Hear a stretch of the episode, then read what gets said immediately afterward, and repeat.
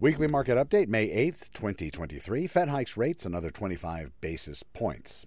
The Fed hiked their benchmark Fed's fund rate by 25 basis points at their meeting last Wednesday, bringing it to a range of 5% to 5.25%. The Fed funds rate is the interest rate for overnight borrowing. For banks, it's not the same as mortgage rates. When the Fed hikes the Fed's fund rate, they are trying to slow the economy and curb inflation. This was the Fed's 10th hike since March of last year. What's the bottom line? The Fed's decision to hike the Fed funds rate was unanimous, despite clear signs of falling inflation, forecasts of a recession, and concerns about the banking sector.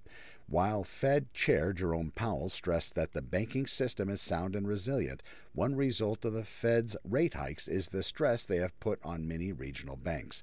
Depositors have been incented to withdraw their money and invest it in higher yielding money market accounts or short term treasuries. Over the last two months, three banks with a combined 550 billion in assets have failed, which is 50% more than the 511 banks that have failed since 2009.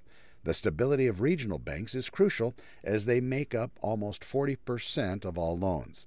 There was also a big change to the Fed's policy statement, which saw the removal of language saying they anticipate further rate hikes would be needed.